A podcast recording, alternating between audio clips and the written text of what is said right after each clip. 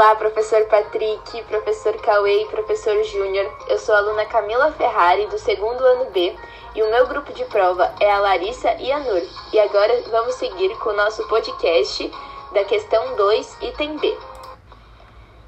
Durante a Primeira Guerra Mundial, vários países europeus estavam envolvidos no conflito mundial e suas produções foram fortemente afetadas.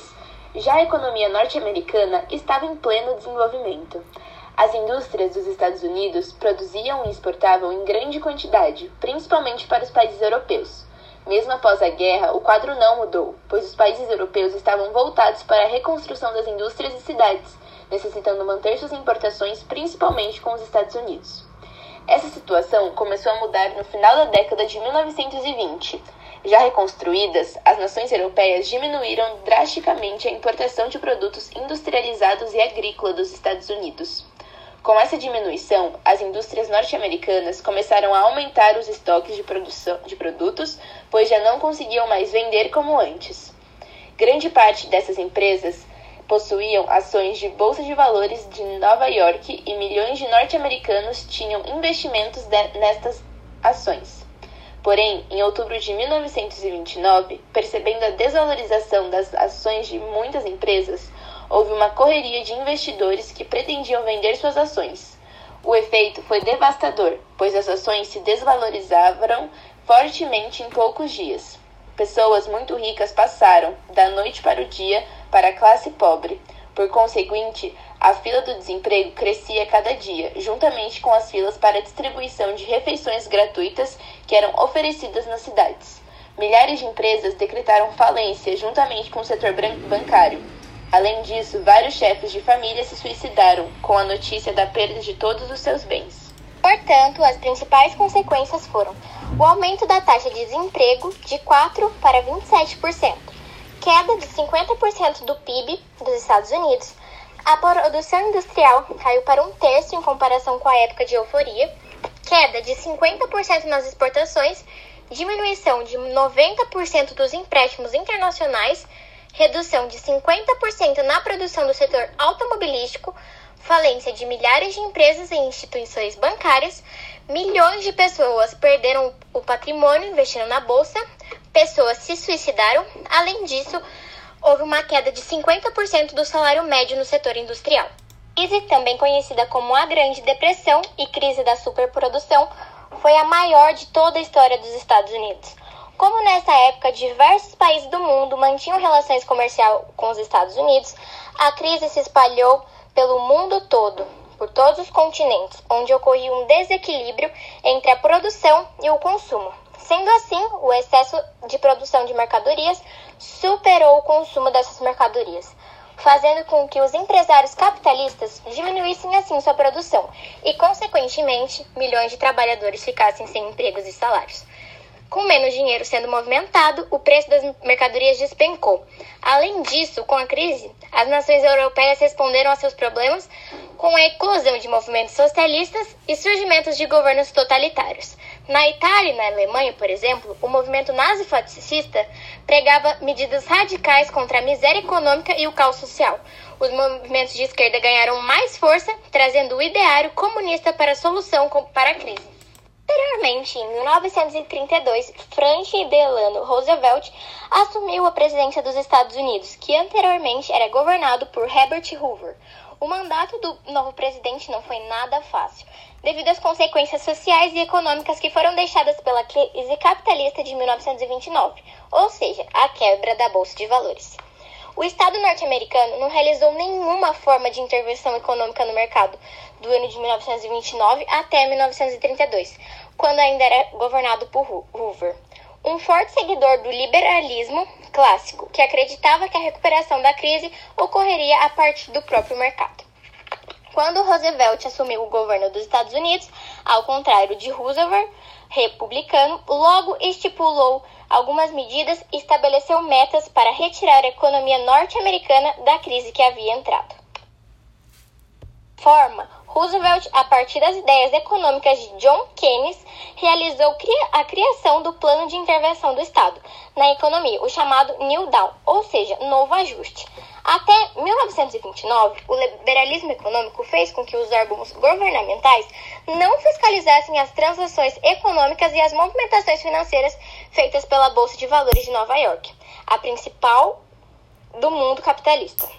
A proposta de Roosevelt para recuperar a economia norte-americana era aumentar a presença do Estado na economia, ao fiscalizar as movimentações financeiras, controlar a produção para que as mercadorias estocadas pudessem ser comercializadas e executar obras públicas para acelerar a criação de empregos, além da criação de sindicatos para facilitar as negociações entre trabalhadores e patrões, construção de obras de infraestrutura para gerar empregos e renda, estimulando o mercado consumidor também, concessão de empréstimos para pequenos agricultores, criação da Previdência Social, que garantiria um salário mínimo para idosos, invalidados e desempregados.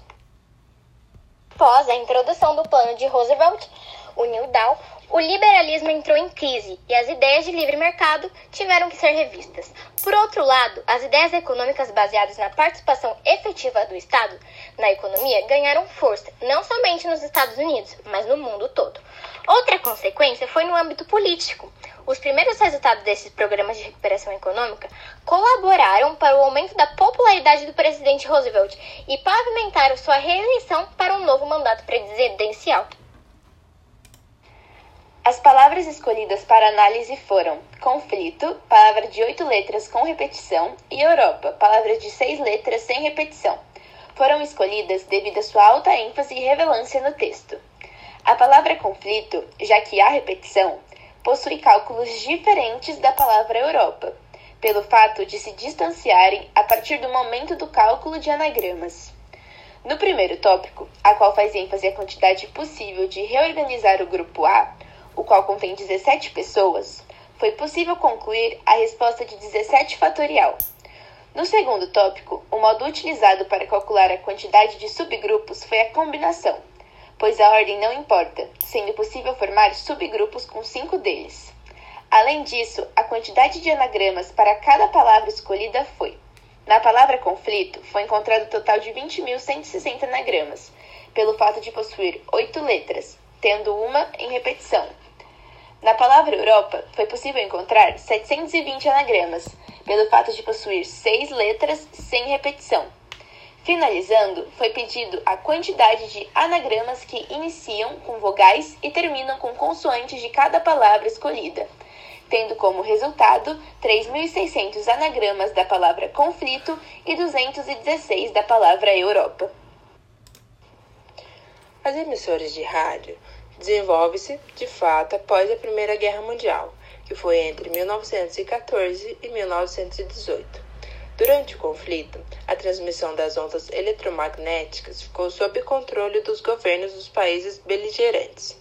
Esse atraso na implantação da radiodifusão para o grande público, no entanto, é compensado pelos avanços feitos no período, que facilitam o crescimento da estação de rádio na pós-guerra. Essa radiodifusão é a transmissão de ondas de rádio frequência que, por sua vez, são moduladas que propagam eletromagneticamente através do espaço.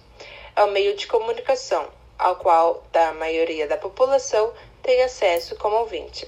A partir das primeiras emissões de rádio, começam a ser notadas os primeiros fenômenos de radiopropagação. Ainda não se sabia da influência da ionosfera e da troposfera na propagação das ondas de rádio, e nem se conhecia os efeitos de reflexão ionosférica, espalhamento e canalização. Os fenômenos de radiopropagação começaram a emplacar técnicos e engenheiros, pois as emissoras de então começaram a receber correspondências que estavam sendo captadas em cidades e países distantes, o que, de certa forma, acelerou as pesquisas e ajudou a disseminar mais ainda a radiodifusão.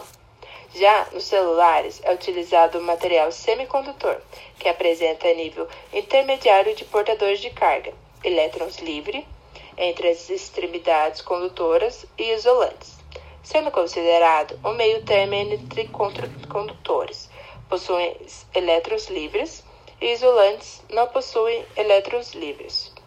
O germânio e o sílico são os materiais semicondutores mais comuns. A produção dos silícios, por sua vez, é mais utilizado por apresentar uma ligação química mais eficaz. A utilização de materiais semicondutores é fundamental para os aparelhos eletrônicos.